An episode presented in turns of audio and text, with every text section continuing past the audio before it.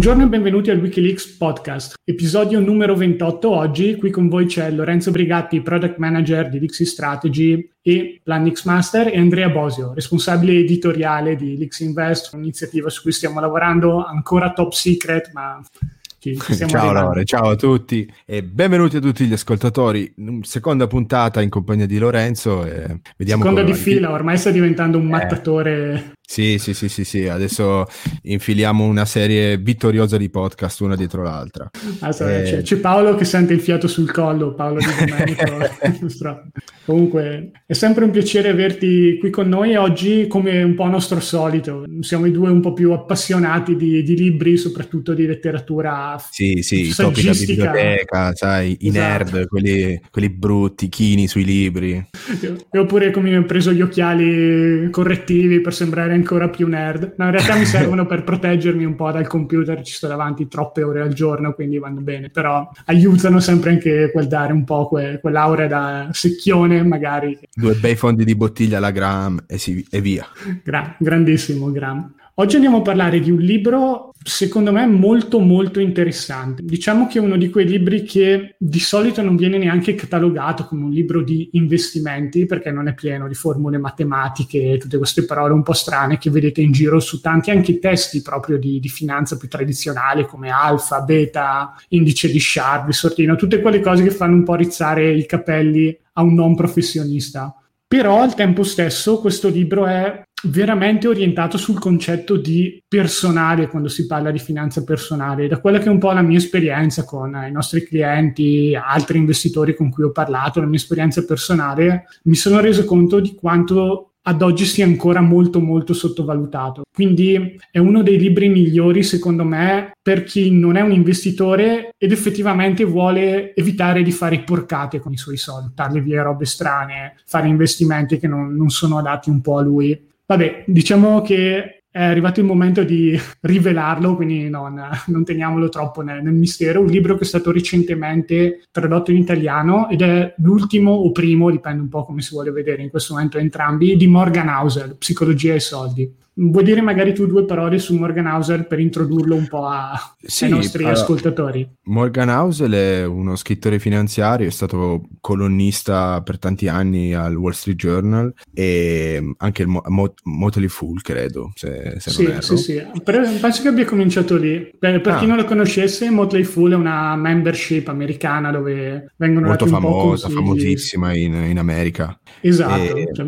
e niente, adesso Credo abbia anche fondato una, una, società di cofondatore di una società che si Perlomeno chiama Collab- partner, giusto? Sì, sì io partner fund. di Collab- Collaborative Fund e, um, un niente, fondo di è... venture capital che investe un po' magari, cioè, non investe direttamente nelle azioni, ma tende più ad investire in aziende che sono un po' prima di, sì. dello stadio di vita di un'azienda in cui devono essere quotate. Cercano quello che fanno i venture capital, capitalist di investire in uh, società non ancora quotate, molto promettenti in settori più o meno diversi. Sono diventati famosi quelli che hanno investito nel settore tecnologico e Collaborative Fund è un fondo che ha il loro portafoglio di società che investono un po' in diversi settori. A voi magari questo può interessare giusto, il giusto, però hanno anche un blog molto interessante su cui ci sono degli spunti di finanza e finanza personale interessanti, Collaborative Found Blog e Morgan Housel è un po' diciamo la voce principale di questo blog. Esatto, è uno degli editor principali e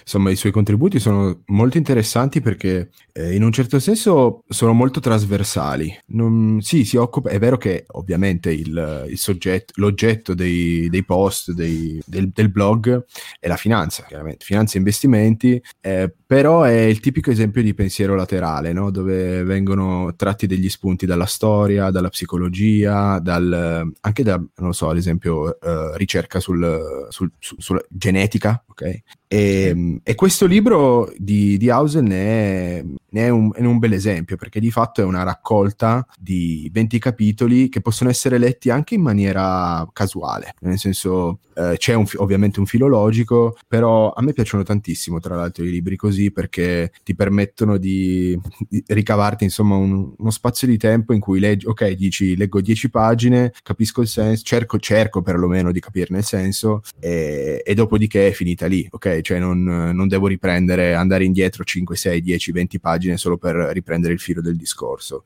E, e tutti questi capitoli ruotano eh, attorno al tema della psicologia del denaro, come dice lo stesso titolo.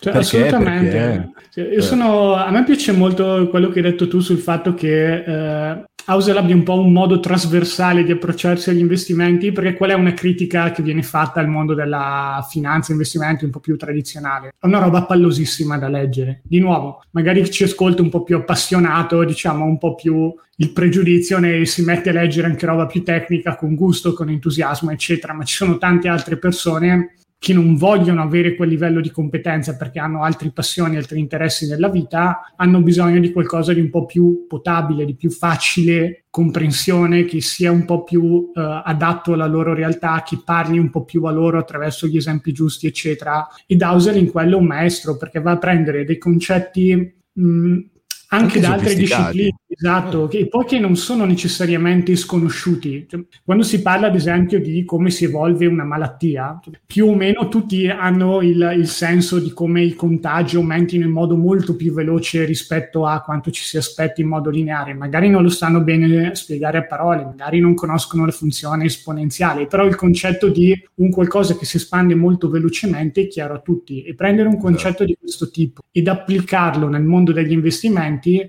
è la dimostrazione che si è capito a fondo il mondo in cui si opera, quello degli investimenti. È una cosa che, ad esempio, un altro grandissimo, Charlie Munger, fa molto, molto spesso. Prendere concetti presi in prestito da altri settori, ne vedremo uno in particolare, immagino di sicurezza tra poco in questo, in questo podcast, e poi applicarli nel settore in cui si lavora per migliorarlo. Sì, diciamo che ci sono due livelli, secondo me. Cioè c'è il livello della conoscenza professionale, quindi la conoscenza tecnica che necessariamente devi avere per svolgere il mestiere in, in questo settore. dollar. Esatto. Okay? E non puoi non avere, perché obiettivamente non puoi non averla. E poi c'è più una sfumatura, se vogliamo, un po' più filosofica, eh, che chiamerei cultura finanziaria, che è un po' la conoscenza a 360 gradi e riuscire a fare connessioni stabili e soprattutto che abbiano senso tra concetti che apparentemente non sembrano legati tra di loro, ma che in realtà aiutano nella comprensione stessa del concetto che si sta esaminando. Che Penso che, che il problema di uh, questo secondo, diciamo,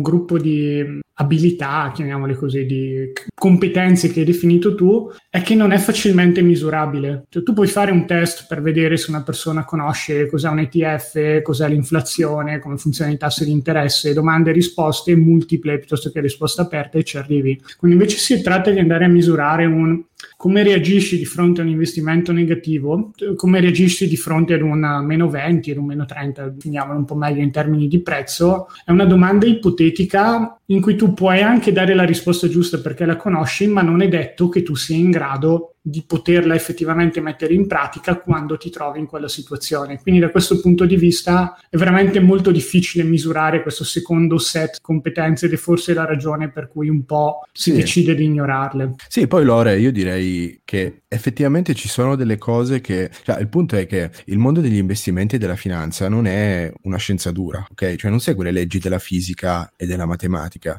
È una cosa è... che piace a tanti, sì, che tutti vedono queste formule con... Esatto super lunghe, super eleganti, si convincono, ah ma quindi l'economia è una scienza esatta, basta mettere, dammi tre parametri e ti do il risultato finale. E quindi ci sono degli, dei casi in cui effettivamente eh, qualcosa, quindi o un'affermazione o un dato è tecnicamente vero, eh, ma non ha senso nella testa delle persone dal punto di vista del contesto, ok? Eh, ad esempio, investire in singole azioni eh, per molti investitori non è razionale, ok? Però se è ciò che ti permette di lasciare illeso il resto del tuo patrimonio in eh, prodotti eh, ben diversificati, allora è ragionevole, no? Cioè c'è una sostanzialmente c'è eh, un gap, quindi un, eh, una differenza tra ciò che è razionale e tra ciò che è ragionevole, cioè tra ciò che eh, per te ha senso nella tua testa, ok? E, ad esempio, un altro esempio è, eh, ed è un aneddoto molto interessante perché la dice lunga su quale sia la differenza tra razionale e ragionevole. Bogle, quindi John Bogle, il fondatore di Vanguard, che di fatto ha fatto del,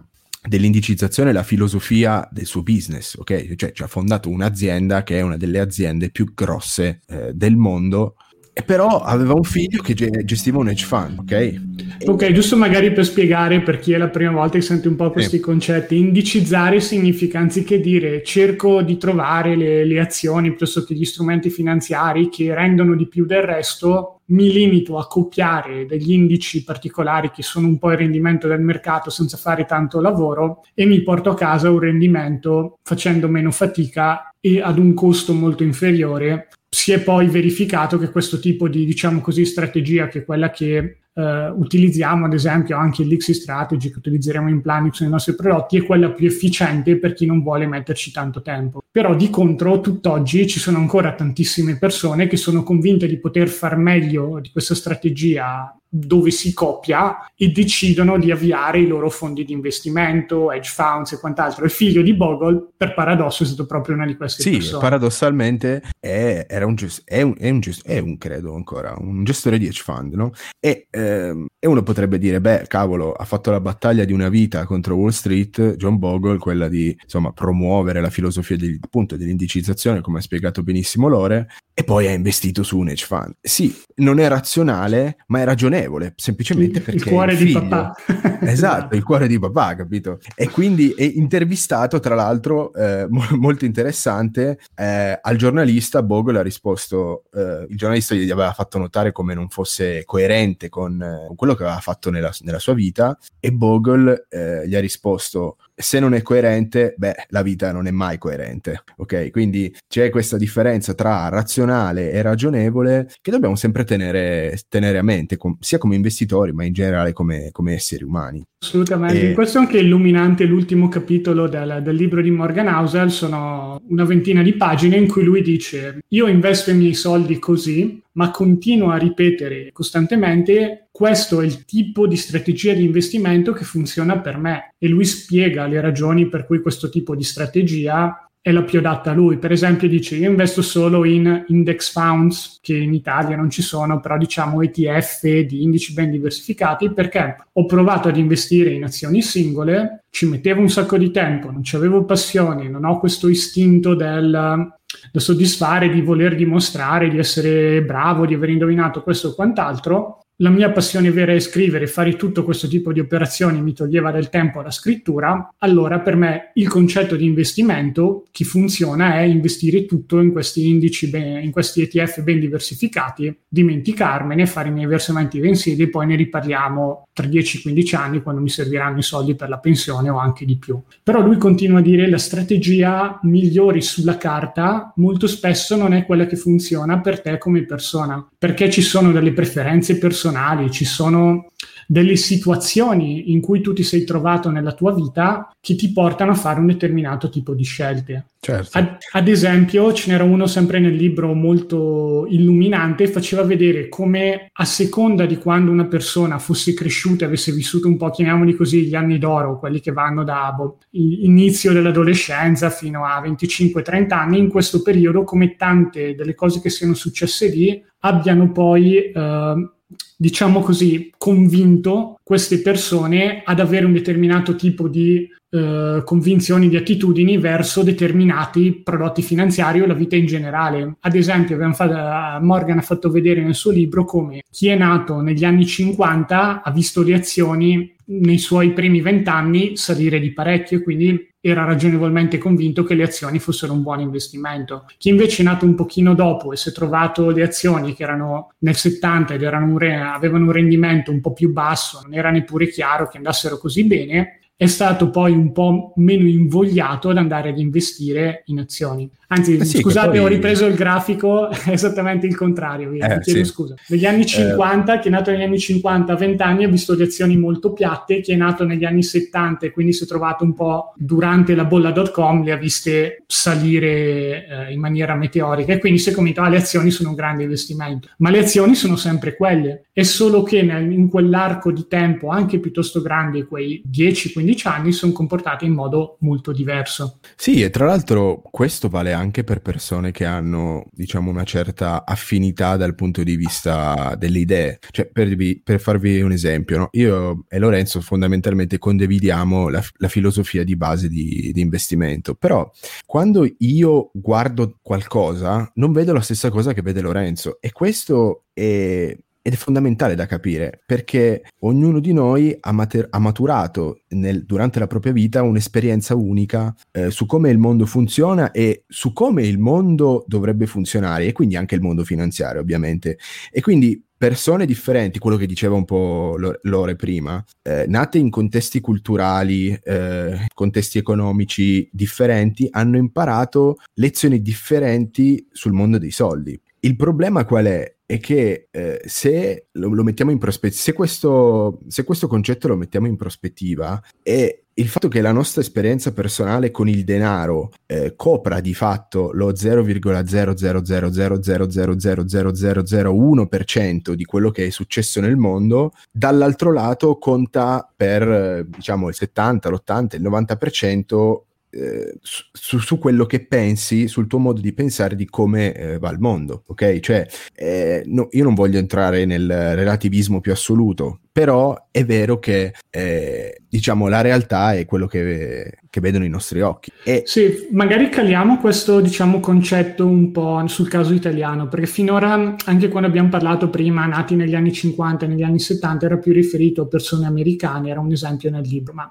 caliamoci nella, nella, realtà italiana, che è un po' quella in cui immagino tanti ci seguano, essendo questo podcast in lingua italiana. Pensate un po' alla differenza nel concetto di immobile come è cambiato negli ultimi 15 anni. Nel senso, se voi andate a prendere mh, la generazione che è nata negli anni 50 e successivi, loro hanno visto un mercato immobiliare che grosso modo per 40-50 anni è sempre salito. Quindi si sono davvero convinti che Tony non tradisce mai, è l'investimento giusto da fare. In quel periodo anche da un punto di vista demografico ed economico l'Italia è migliorata e quindi questo si rifletteva anche sul mercato immobiliare. Viceversa il mercato azionario era di nuovo un po' meno conosciuto, c'erano comunque altri strumenti, ad esempio bot e titoli di Stato, in cui le persone investivano ed avevano la percezione che era sufficiente perché davano il 10%, il 7%, anche se poi i rendimenti reali erano più bassi, ma non ci pensavano, eccetera, eccetera. Quindi questa generazione è cresciuta un po' con queste idee, che in effetti ha continuato a passare alle generazioni successive. Però dal 2007 in poi, quando c'è stata la crisi del mercato immobiliare, questo è un po' il periodo, c'è anche stata la crisi finanziaria, però da quella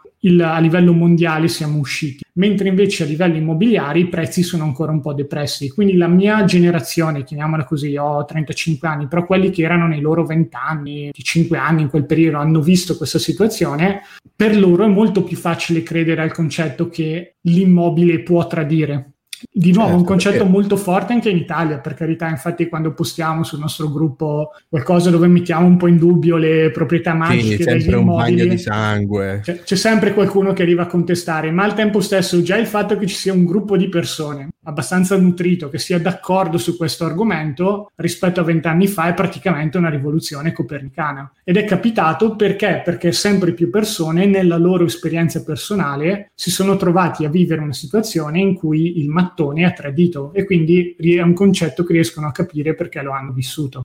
E appunto, cioè nel senso, eh, nella testa di queste persone e le decisioni che prendono sul denaro hanno perfettamente senso, cioè in quel momento, in quella circostanza storica, perché sono il frutto la loro educazione, le loro conoscenze sono il frutto delle circostanze storiche, culturali, sociali, eh, formative, educative e di un periodo che però non c'è più. Però nella loro testa continuano a sembrare giustificate perché sono coerenti eh, con i loro modelli mentali. Cioè, non è che le persone siano irrazionali, semplicemente hanno modi diversi di razionalizzare le cose, ok? Di Assolutamente. Poi diciamo c'è, c'è, un altro aspetto molto interessante che è su un altro libro che è di Adam Grant, un, mm. uno psicologo molto interessante. Non lo andiamo ad approfondire oggi, ci mancherebbe, per già con Morgan. Per il prossimo podcast. No, non facciamo vediamo, promesse vediamo. che non possiamo mantenere. Esatto, no, non si sa, non si sa. Sempre il giudizio insindacabile nostro esatto. di che libri parliamo. E ci possiamo pure contraddire. Però in questo libro c'era un, un concetto molto molto interessante che si riferiva a come c- sviluppiamo un certo tipo di convinzioni, perché magari abbiamo sentito dire un qualcosa 10-15 anni fa, non siamo più andati a verificarlo ed effettivamente questa convinzione era sbagliata. Eh, l'autore faceva un, un, esempio molto carino che se qualcuno si è mai letto qualche libro di sviluppo personale, piuttosto che qualcosa in inglese conosce, che è quello della rana che viene messa a bollire nella pentola. C'è questa metafora che dice se tu metti una rana nell'acqua fredda e poi cominci ad aumentare la temperatura dell'acqua, la rana, siccome la temperatura viene aumentata in modo graduale, rimane dentro finché non muore bollita e viene un po' raccontata come storia per far vedere come se tu cominci ad accettare tutta una serie di condizioni, poi a un certo punto ti trovi in una situazione così difficile da cui non riesci più a uscire. È un concetto anche molto bello, una bella metafora, però hanno fatto delle verifiche con le rane e queste rane sono uscite quando l'acqua era troppo calda per loro.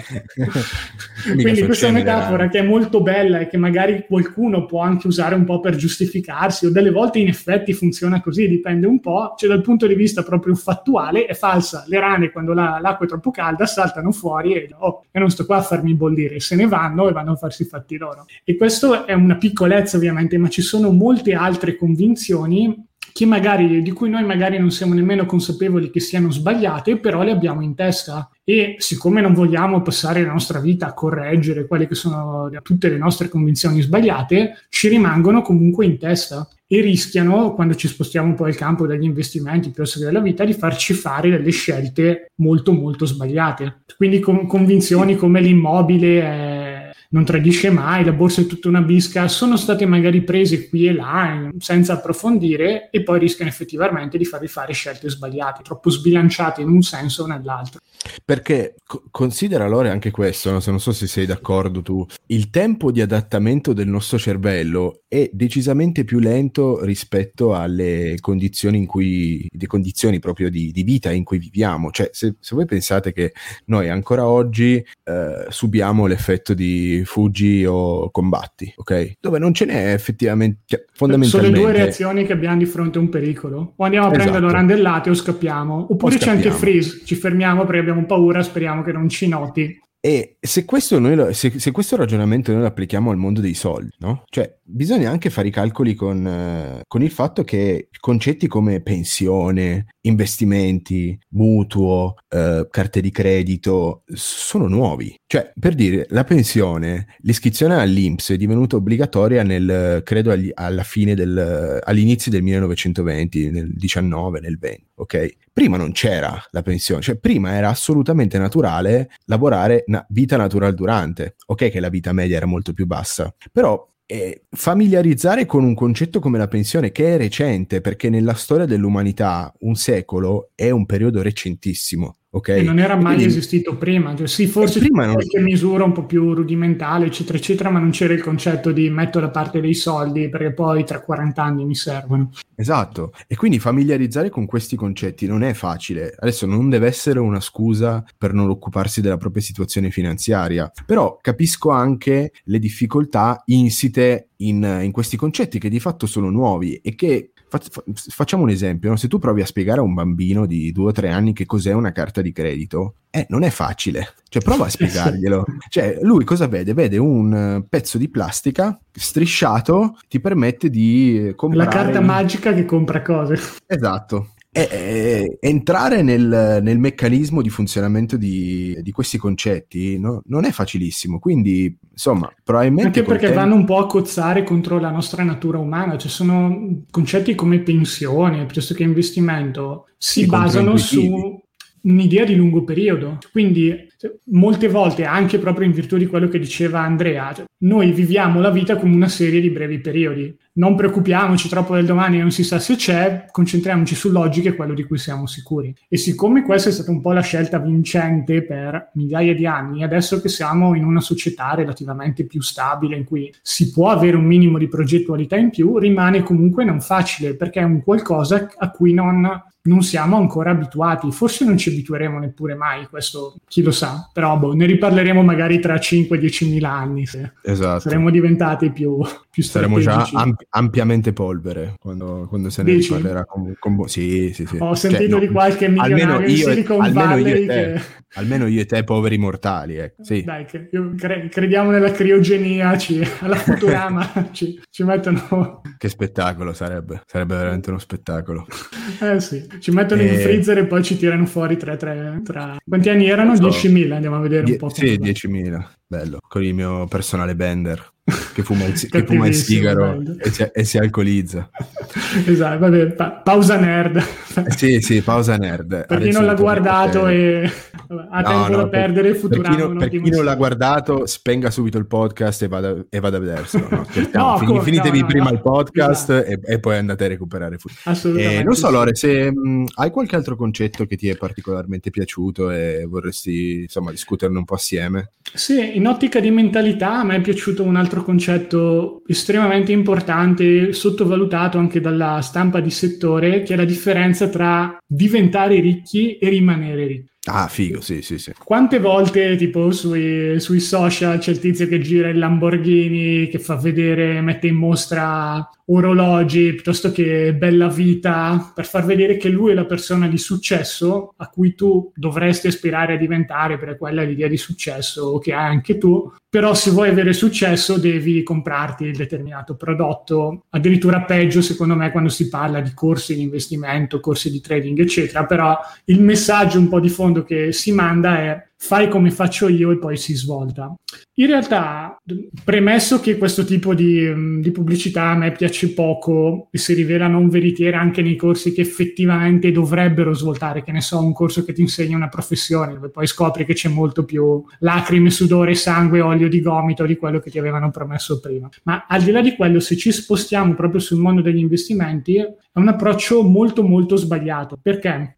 Un conto è cercare di diventare più ricchi attraverso operazioni sui mercati finanziari. Qual è la speculazione? Un'attività estremamente complessa che richiede un, magari più che conoscenze tecniche che comunque servono e sono pesanti, un bagaglio psicologico che probabilmente la stragrande maggioranza della gente non possiede in termini di sangue freddo, capire cosa fare, ammettere a se stessi quando si è sbagliato, e vendere una posizione, eccetera. È un po' un bagno di sangue da questo punto di sì, vista. Sì, ma poi banalmente l'ore è una professione. E siccome... Cioè, sì, vai, vai, vai. Cioè è, è, una professione che può essere più o meno di successo, perché poi parliamoci chiaro, non è che tutti i trader esistenti, professionisti, guadagnino soldi anzi. Eh, però di, c'è una, dif- una, fondamentale differenza tra il risparmiatore privato, individuale, e un trader professionista o una, diciamo, un professionista del mondo della finanza. Cioè voi fondamentalmente eh, giocate a un gioco diverso, un po' perché il, i risultati, i vostri risultati non impattano sulla vostra carriera e quello è un bonus se ci pensate. Non dovrebbero, ovviamente. O, o perlomeno chi ha una, chi ha una strategia con un profilo di controllo del rischio, eccetera, può farsi qualche puntata speculativa qui e là. Se gli va male, tanto alla sua carriera è benissimo così. E, però ecco, i, i, professionisti lo fanno appunto come, come, lavoro principale. Se quello non è il vostro obiettivo, al netto del fatto che è veramente difficile essere dei, dei trader di successo, vi sconsigliamo di farlo. Ma si è proprio anche lo... sempre costantemente contro i migliori del mondo. Cioè, è un po' come dire vi allenate per due settimane a, al calcetto dell'oratorio e poi andate a giocare la finale degli europei. Esatto.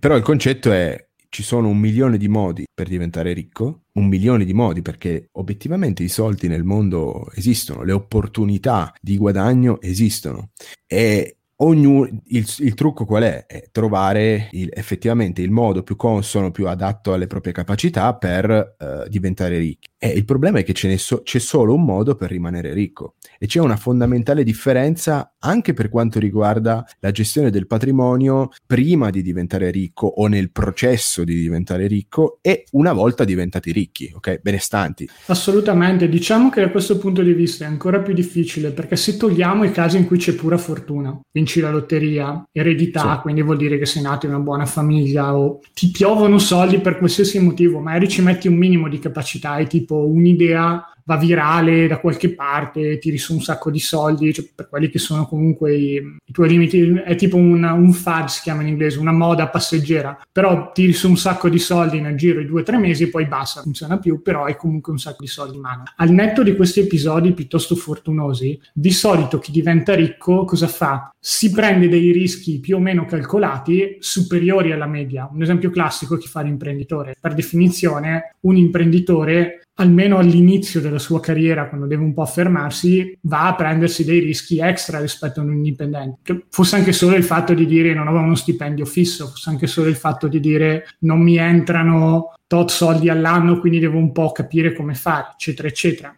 Anzi, e... ti dirò di più, vai, vai. Non, non può permettersi di non correre rischi. Cioè, è proprio lì la differenza. Eh, beh, diventare ricco richiede correre determinati rischi, ok, che possono essere più o meno calcolati e quindi al netto di più o meno eh, l'intervento della fortuna o della sfortuna, chiamatela come volete, ma il concetto fondamentale è eh, per fare l'imprenditore non si può non correre dei rischi. Assolutamente, poi di nuovo ci sono diversi gradi di rischio, potrebbe certo. essere ho speso 40 ore della mia vita a preparare un corso online che non, non, si guarda nessuno, lì il rischio è piuttosto minimo, diciamo, perché? Perché hai speso solo 40 ore del tuo tempo, se magari ti stai già anche tenendo un lavoro, eccetera, eccetera, l'hai un po' tenuto sotto controllo. Ma pensate magari al ristoratore che apre un ristorante dopo il Covid, prima volta che nella sua vita che gestisce un, una situazione di questo tipo perché non l'ha mai fatto prima e ha mille incertezze da gestire, ma ci sono cose che deve comunque anticipare, affitto del locale piuttosto che collaboratori, materie prime o comunque roba che poi vende alla gente per mangiare e per bere.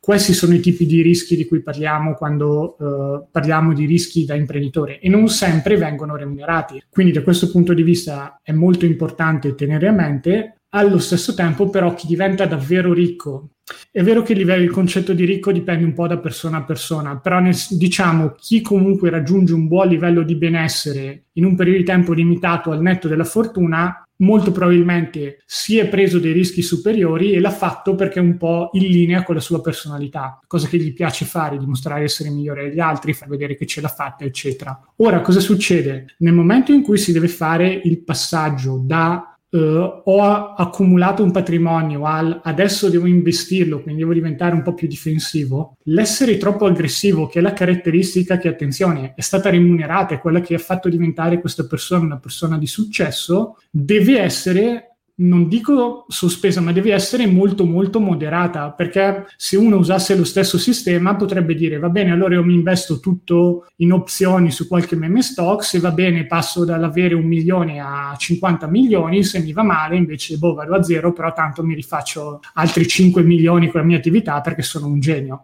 Questo esatto, tipo di situazione è rischiosissima. Sì, effettivamente è un po' il rischio che corre chi è molto bravo nella propria professione e crede di essere molto bravo e anche automaticamente molto bravo anche a investire, se ci pensi bene, no? È più o meno lo stesso rischio. Eh, dottori e ingegneri all'ascolto. Dottori e no. ingegneri all'ascolto e do- anche laureati in economia, sono... dai, sì. così mi ci metto anch'io e no, non riceviamo un sacco di mail arrabbiati, stiamo generalizzando, però diciamo... no, però bisogna capire che sono due giochi differenti ok? Come diventare ricco e rimanere ricco sono due giochi completamente differenti. Eh, anche essere una persona di successo dal punto di vista professionale e essere un investitore di successo sono due giochi completamente diversi. Cioè il rischio overcon- di overconfidence, cioè di essere troppo, troppo eh, arroganti, quindi di peccare di ubris eh, nei confronti del, delle proprie capacità, è, è, è effettivamente un rischio che ti può mandare letteralmente in rovina Cioè non, non esiste l'equazione sono bravo nella mia professione, ah sono bravo anche nel, nell'investimento. Cioè può essere che tu abbia determinate eh, capacità di comprensione, rielaborazione, eh, di eh, sintesi e analisi, però non è detto che poi si traducano nella pratica eh, in un, in, un, investimento di successo, in una strategia di pianificazione finanziaria di successo. Ok? Tra l'altro volevo tornare un attimo su un punto interessante che secondo me è un po' po' troppo spesso sottovalutato. No? Abbiamo parlato di diventare ricco e rimanere ricco, eh, però nel libro Hausel eh, introduce una differenza che io ho trovato veramente, veramente eh, interessante e illuminante, e cioè la differenza tra eh, ricchezza e benessere. Adesso la traduzione è imperfetta perché effettivamente suona molto meglio in inglese, cioè la differenza tra rich, quindi ricco, e wealthy, che potremmo dire facoltoso, ok? Eh, benestante, sì. facoltoso, ok? E qual è la differenza? Cioè, non qual è la differenza? Dove sta la difficoltà nel, nel capire se una persona è ricca o benestante? Eh, il fatto è che la ricchezza la possiamo vedere, ok? Cioè è di immediata comprensione. Eh, e noi tendiamo come umani, come esseri umani, poiché effettivamente siamo influenzati da quello che vediamo, tendiamo a giudicare la ricchezza da ciò che vediamo, perché è tutta l'informazione che abbiamo su quella determinata persona. Il ricco okay. è quello che ha la Lamborghini, tipo, esatto. Esatto. E, e, la ricchezza però ha a che vedere un po' con il reddito. Noi non sappiamo se il tizio con la Lamborghini l'abbia affittata, l'abbia comprata a rate, indebitandosi fino al collo, non abbiamo, l'abbia presa in prestito da un amico, non abbiamo idea. Però il nostro cervello rielabora questo dato e dice, ah cavolo, quello deve essere ricco.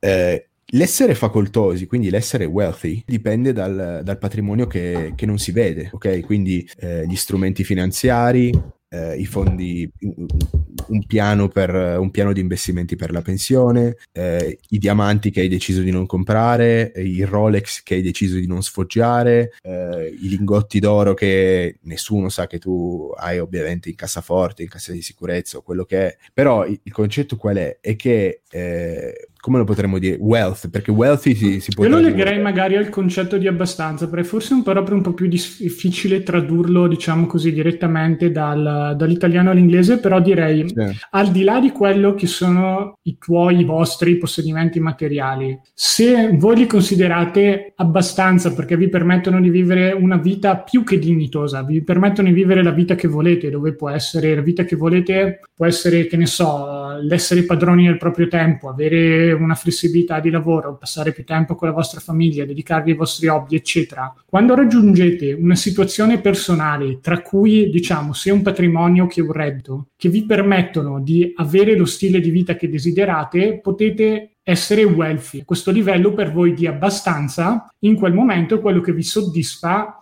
e non avete bisogno di prendervi rischi extra, sia personali, quindi che ne so, facendo più ore di lavoro, overtime, piuttosto che avviando nuovi progetti imprenditoriali perché volete fare di più, che finanziari, ad esempio investendo di più in ETF azionari perché vi serve più rendimento, perché è uno stile di vita che vi soddisfa e in questo momento mh, mm, pensate di poterlo mantenere anche per, per, un periodo di tempo più lungo, vi va bene così. Se arrivate a questo tipo di situazione, potete essere wealthy, un po' soddisfatti di voi stessi. Il piccolo problema è che molto probabilmente voi, noi come persone, ci mettiamo dentro pure noi che stiamo facendo questo podcast, cambieremo priorità, modi di vedere, eccetera, nei prossimi 10 o 15 anni. Quindi può darsi che quello che sia un livello di abbastanza per noi oggi non sia lo stesso tra 5-10 anni. Non significa necessariamente negativo, magari tra 10 anni ce ne frega ancora meno di un certo tipo di possessi immobiliari, di, pos- di possedere cose, eccetera, eccetera, viviamo addirittura con meno e siamo più contenti, ma molto spesso per quello che è un po', chiamiamolo così, il ciclo di vita di una persona, eccetera, eccetera, tendi a spendere di più nella fase, che ne so, dei 30 e 50, in cui un pochino più magari avvia famiglia, fa progetti lavorativi che vuole avviare, è comunque un periodo in cui viaggia un po' di più, si toglie un po' più sfizi, eccetera, perché ne ha la possibilità, eccetera, eccetera. Quindi da questo punto di vista la sfida vera non è solo conoscere qual è il proprio livello di abbastanza, ma anche capire quanto in là si può, com- si può um, gestire questo livello di abbastanza, nel senso, ok, oggi questo è il mio livello di abbastanza, penso che tra 10 o 15 anni sia ancora uguale, un pochino di più, un pochino di meno. Uno dei segreti per chi vuole essere, segreti magari fa un po' ridere, però uno delle, degli elementi principali per chi vuole essere indipendente finanziariamente è uno trovare il proprio livello di abbastanza e due riuscire a mantenere nel tempo senza sacrificare la propria felicità. È una cosa che dice anche Hauser dicendo se voi riuscite a non muovere in avanti quello che è il vostro, in inglese lo chiama goal post, potremmo dire un po' l'obiettivo finale, quelli che sono i soldi che vi servono per essere felici, ma lo tenete a un livello più costante, vi sarà molto più facile sia raggiungere questo obiettivo che vivere il tipo di vita che volete. Assolutamente. Tra l'altro è una cosa, eh, una cosa curiosa rispetto a, eh, diciamo quanto è abbastanza e come le persone cambiano eh, nel tempo, no? come le, le, abitudini, le famiglie, le ambizioni e anche ciò che ci piace. Ecco, una, una, un dato interessante è che mh, mm, avevo visto su un, TED, un TEDx, quindi TEDx, come dicono gli americani, di Dan Gilbert, okay? che è uno psicologo eh, di, di, Harvard, un professore di, di Harvard, e ehm, Gilbert sosteneva come le persone da un punto di vista psicologico psicologico capiscono benissimo quanto sono cambiate rispetto al, pessa- al, passato, ma sottovalutano estremamente quanto ancora cambieranno in futuro. Ed è un, effettivamente un dato interessante, io non, non ci avevo mai pensato, però effettivamente se Ehm, mi guardo indietro, ok? E penso che valga lo stesso per te, Lore, no? Cioè, se ci guardiamo indietro di dieci anni e pensiamo a noi stessi quando avevi 25 e quando avevo 20 anni, eh, ci rendiamo conto dei, dei, dei, dei, cambiamenti che sono intervenuti nella nostra vita. Se però proviamo a immaginare noi stessi da qui a 10, 20, 30 anni, in realtà facciamo veramente difficoltà a dire, ah, la mia vita sarà completamente diversa, sicuramente io non vivrò qui, sicuramente non farò questo lavoro, anzi, in realtà realtà il, ehm, diciamo, eh, l'inerzia ci porta a pensare, eh, ok, io più o meno sarà più o meno la stessa situazione in cui sono adesso, più o meno sì, posso farmi una ragionevole aspettativa di come la, carriera, la mia carriera si svilupperà e, e quindi questo è uno delle, dei motivi per cui eh, è difficile pianificare sia la propria vita ma anche i propri investimenti per il lungo, per il lungo barra lunghissimo termine, perché eh, ci manca proprio un po' di, di immaginazione, ecco, cioè non, non, riusciamo a capire bene il, eh, questa cosa, cioè se ci guardiamo indietro riusciamo benissimo a capire come la nostra vita è cambiata, eh, in realtà poi sottovalutiamo quanto ancora cambierà in futuro la nostra vita.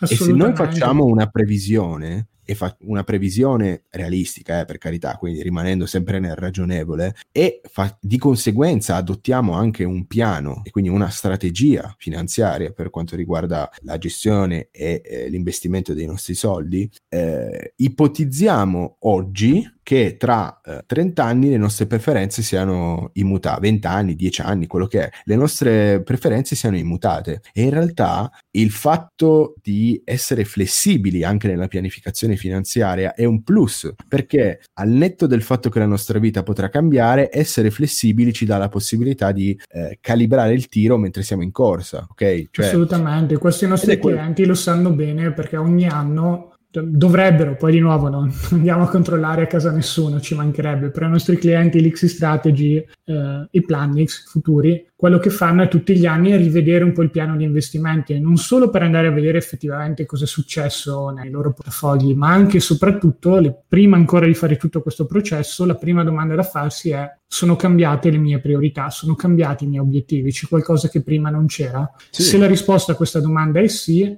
ci sono delle modifiche che devono essere fatte nonostante non sia successo nulla di particolare sui mercati finanziari, perché gli investimenti sono sempre un qualcosa che deve servire voi, non il contrario. Esatto, poi considerate anche che, eh, non so allora se sei d'accordo, ma il cosiddetto set it and forget it, cioè impostalo e poi dimenticatene, eh, non funziona praticamente, cioè funziona probabilmente solo per il termostato di, di casa vostra per, per, tutto il resto, per tutto ciò che ci succede nella vita, cioè mh, lo sviluppo della nostra carriera, lo sviluppo del, della nostra strategia di pianificazione finanziaria, le amicizie, gli affetti, e sono cose che vanno nutrite, no? alcune, su ba- alcune, su base quotidiana, alcune un po' meno di frequente, ma comunque eh, l'idea di impostare una determinata cosa e dimenticartene finché non, no, non avrà, diciamo, raggiunto il, il, proprio, il, proprio, obiettivo, il proprio scopo, è, è un po' naive, cioè è un po'... È un, è un po', po diciamo,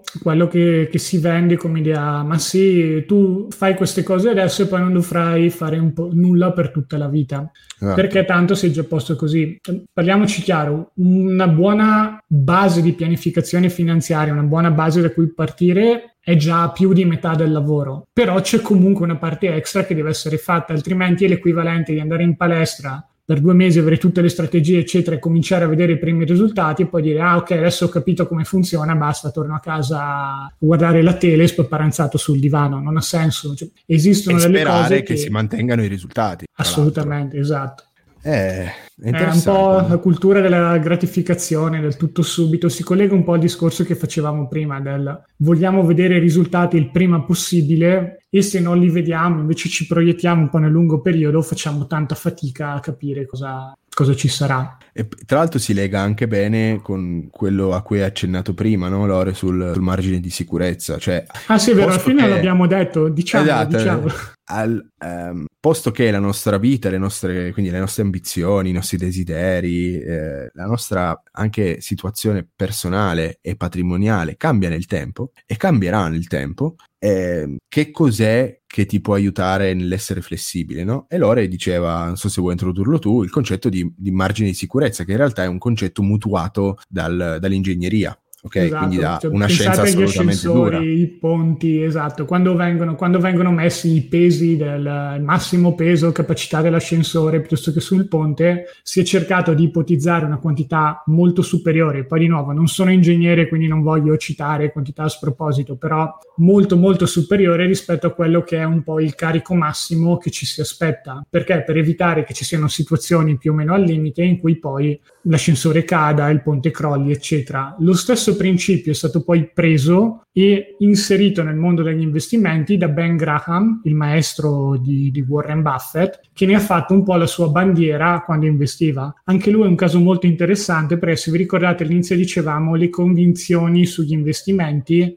variano molto a seconda delle esperienze che sono vissute, chi si è vissuto. Ben Graham aveva vissuto in prima persona la crisi del 29 negli Stati Uniti, che è stata la crisi più nera che, merc- che il mercato azionario abbia mai avuto, con discese del meno 80%, numeri veramente incredibili. E avendo avuto questo tipo di esperienze, lui ha passato il resto della sua vita a cercare azioni, perché comunque era un po' il suo lavoro, ma in modo molto difensivo. Cercava delle azioni, cioè che gli dessero un margine di sicurezza tra il prezzo attuale e il valore che in teoria dovevano avere. Addirittura le cercava, entrando un filo nel tecnico senza andarci troppo nel dettaglio, azioni la cui capitalizzazione fosse inferiore rispetto ai soldi che avevano in banca in quel momento. Una roba che oggi è praticamente introvabile, però all'epoca dopo meno 80%. Non credo neanche più, neanche più, i bancari siano, rientrino in questi parametri, titoli bancari. Eh sì, in realtà c'è qualcosina qui e là, magari in mercati minori, però comunque non, sono più anomalie che tendono a venire corrette anche in poco tempo. Oggi è molto più veloce andare un po' a mm. scovare questo tipo di situazioni, due clic su internet le trovi. Invece ai tempi di Graham dovevi andare, farti mandare il libro, leggerti mille robe, verificare che non avessero scritto pocherie, eccetera.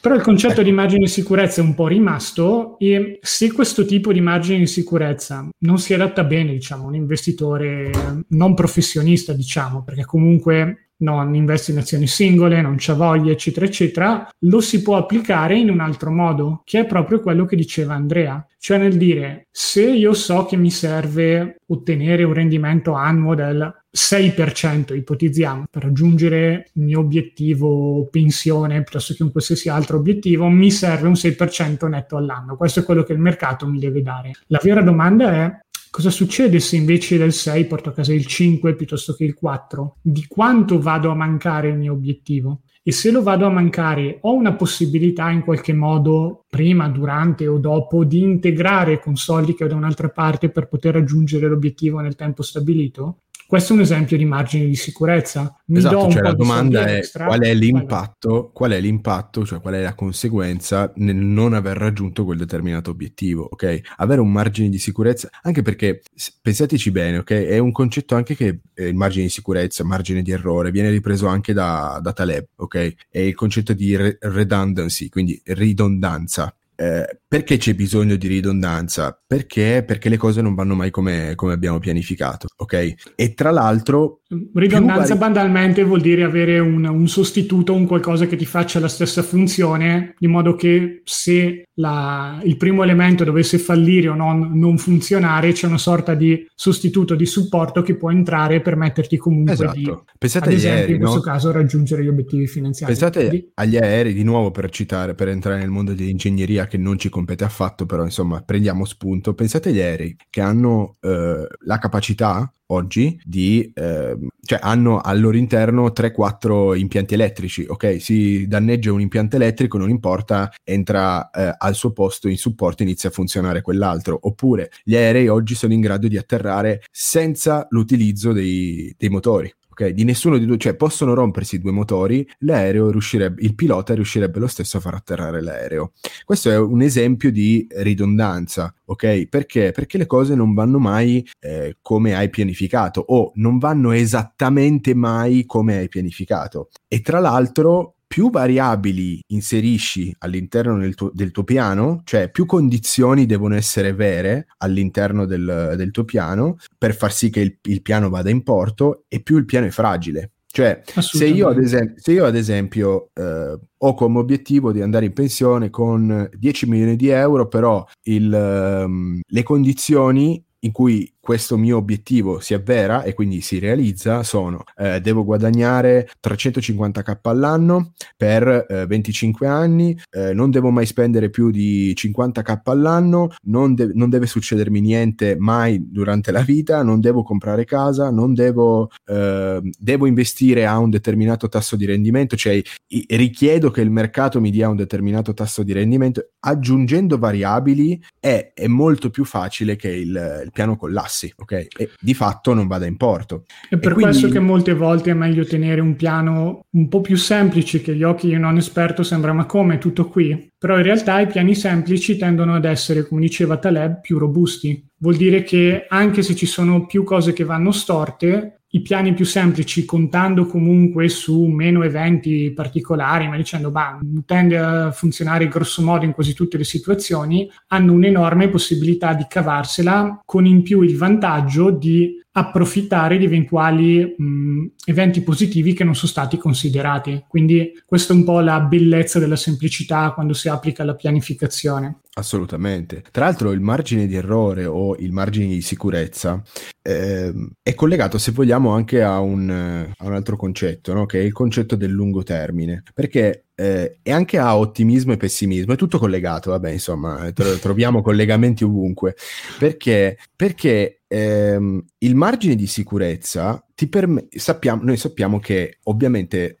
per godere dei risultati del lungo termine dobbiamo sopravvivere a tutta una serie di eh, momenti di breve termine, ok? Che possono essere anche pesantemente negativi e questo vale sia nella vita sia negli investimenti. Però il margine di sicurezza che cosa ti dà? Ti dà un, um, un cuscinetto, ok? Ti dà un, um, un paracadute che ti permette di uh, sopravvivere finanziariamente abbastanza a lungo per far sì che un evento con uh, basse probabilità, uh, ma altissima ricompensa, si avveri l'esempio classico è quello dell'imprenditoria, ok? Cioè, magari uno fatica, fatica, fatica per anni, fatica per anni, non riesce a lanciare la propria azienda o la propria professione e poi boom, eh, ottiene un successo clamoroso, strepitoso o una marea di clienti decidono di rivolgersi eh, per, a lui per, o a lei per i propri servizi, ok? Però qual è la condizione necessaria perché questo sia avveri? È che tu sia sopravvissuto a questi momenti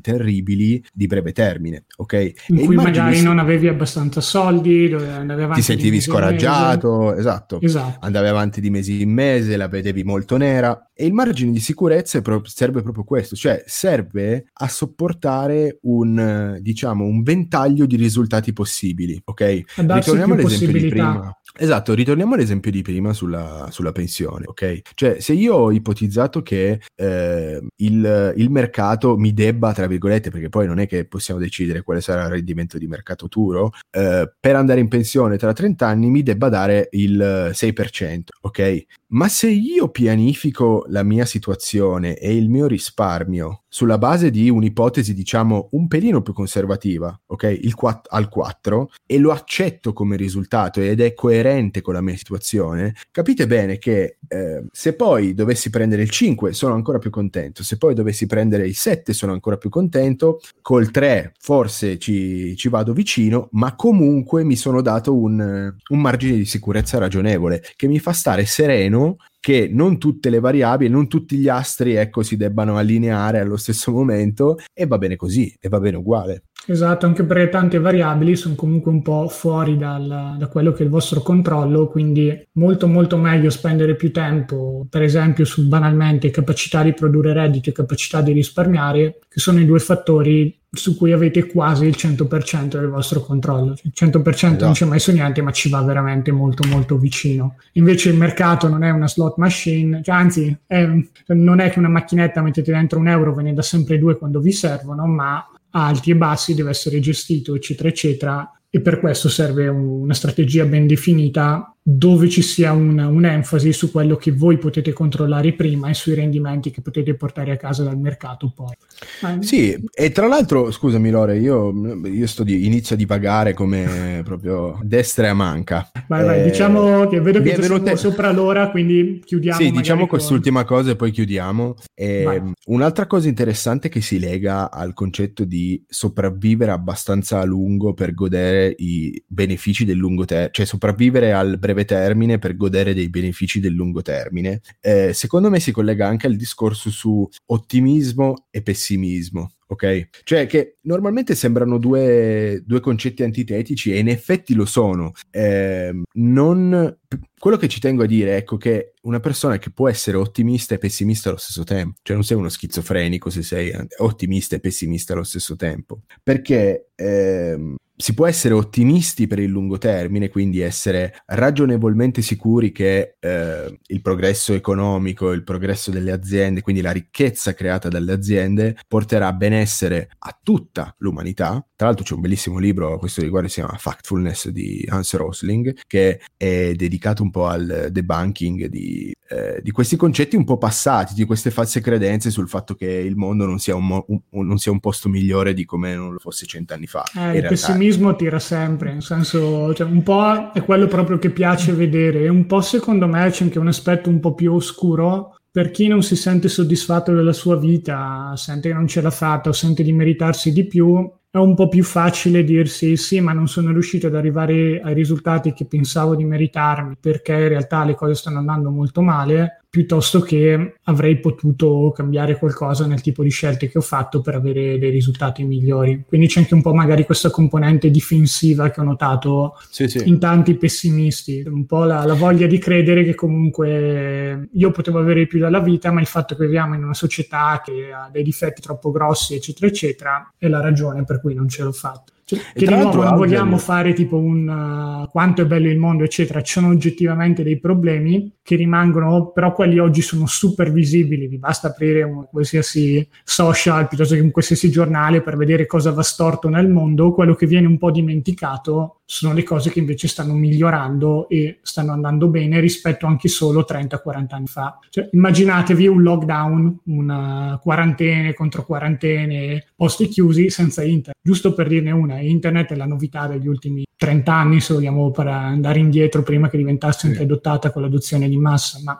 un mondo, cioè, scelte completamente per le aziende, pensate ai problemi per le aziende durante un lockdown, cioè se non ci fosse stata l'alternativa di internet, un sacco di aziende sarebbero fallite. So, ne sono fallite sicuramente diverse, ma probabilmente tantissime, cioè non probabilmente, sicuramente tantissime aziende sono sopravvissute grazie al progresso umano ed è un dato di fatto. E Hauser dice una cosa molto interessante a riguardo, perché ehm, sempre su ottimismo e pessimismo, l'ottimista non viene mai preso sul serio come il pessimista, perché il pessimista suona sempre più intelligente e più plausibile del, dell'ottimista. Però perché? È perché noi siamo biologicamente come, de- come tra l'altro tradotto benissimo in termini eh, comprensibili da Kahneman, siamo avversi alle perdite, ok? Quindi l'avversione alle perdite è uno scudo evolutivo perché gli organismi viventi, quindi eh, gli esseri viventi che trattano la minaccia eh, come urgente e non come un, una possibilità, hanno più probabilità di sopravvivere. Okay? E di passare i loro geni alla generazione futura che avrà lo stesso tipo di mentalità, diciamo così, super semplificato. e poi ci sono ovviamente altre ragioni, nel senso un po' più culturali, un po' più sociologiche, ad esempio il fatto che il denaro sia ovunque, ok? Cioè un, un uragano che colpisce le Filippine tendenzialmente non interessa al 100% degli italiani, cioè non è che non interessa, non coinvolge direttamente il 100% degli italiani, ok? Una recessione globale, okay? chiaramente ha una copertura mediatica, ma anche un interesse da parte della popolazione mondiale decisamente più eh, ad ampio spettro, ok?